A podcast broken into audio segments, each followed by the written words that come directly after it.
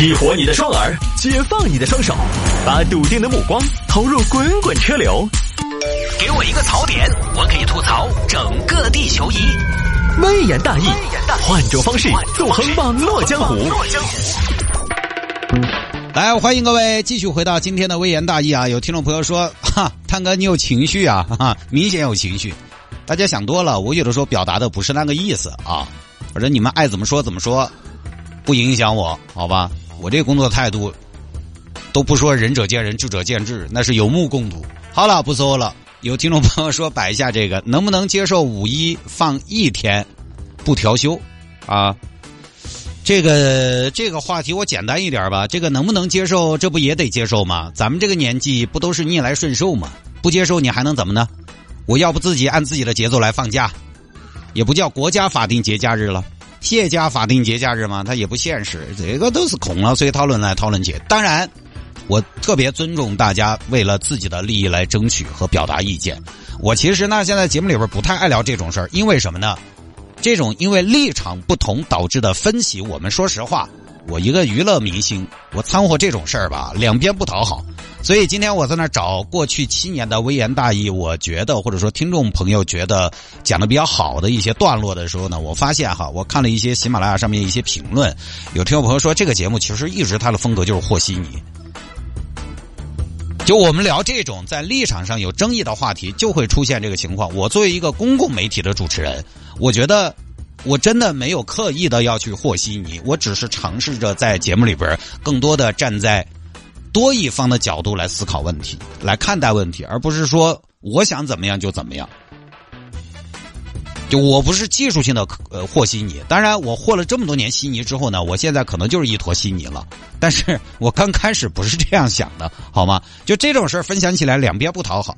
我要是说我接受五一放一天不调休，就放一天，像清明那样，想调休的朋友呢会不安逸我。我要说我不接受五一放一天，那你就得调休。那另外一些朋友也会不安逸我。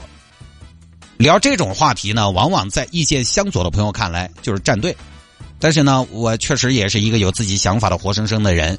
我心想，我还是可以说的，我怎么想我怎么说，对不对？也无所谓。就说放假这个事儿哈，我想说，其实他放假怎么放，它是个大家需求不同的问题。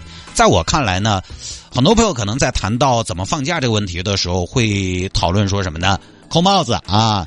他这个你这个不科学啊！你现在这个，我觉得这个事儿它不是个科学问题，它是个大家各自站位不一样、情况不一样、对假期的需求不一样导致的立场不一样的问题。它不是它不是科学问题，它不像一加一等于二，这个是无论你什么立场，无论你的财富到达什么层次、什么社会地位，它一加一都等于二。它这个是科学问题。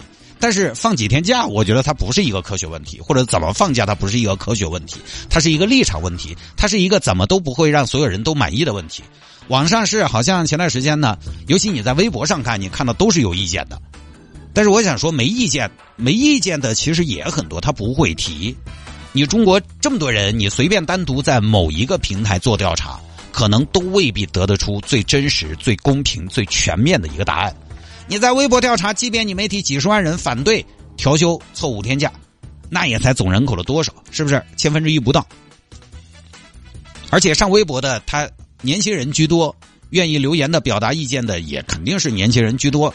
年轻人不接受，他就不搞了。那中老年他是不是人呢？他也有需求吗？做旅游的他不是人吗？你放一天不调休，人家确实就没生意呀。今年这个五一多火爆啊！搞经济吗？你说我们中年人这种情况，反正我不知道其他的中年朋友哈。我个人是有这个长假的需求的，因为我们这种上有老下有小的，我们好多是利用一个相对长的假期，要么呢可以跟家里边老辈子见见面、团团圆，要么就是有些朋友想要走远一点。那又不全都是宅男宅女，又不是全都是一人吃饱全家不饿，还有那么多人他要照顾老照顾小。过段时间吧，总还是要回屋头看下老人嘛，不然老人一天天变老。有空了还要带孩子出趟远门，不然你看到孩子天天天天在家里边窝着，你也觉得自己作为家长是不是有些懈怠不称职？孩子是不是又少见了好多世面，输在了起跑线？那调休五一凑五天，肯定对有些朋友他就有意义嘛。不调休一天呢，那就是清明节那天。你说你，比如说休息了个啥，还没完全放松，还没完全放松就又要调好闹钟，大家需求不一样，那你非要征求意见，那就是嘛，尽量广泛的征求不同群体的意见。那凭什么我的意见就是意见，你的意见就不是意见了？为什么网上有意见的特别多？因为没有意见的他很多时候不会说。等你有一天不不调休了，就一天，我跟你说到时候也有人闹。上半年一个大家都没有。我们是机器人吗？什么一样的？我跟你说，你不信来看，但你看不到哈。现在不还有朋友怀念当当年的五一的七天吗？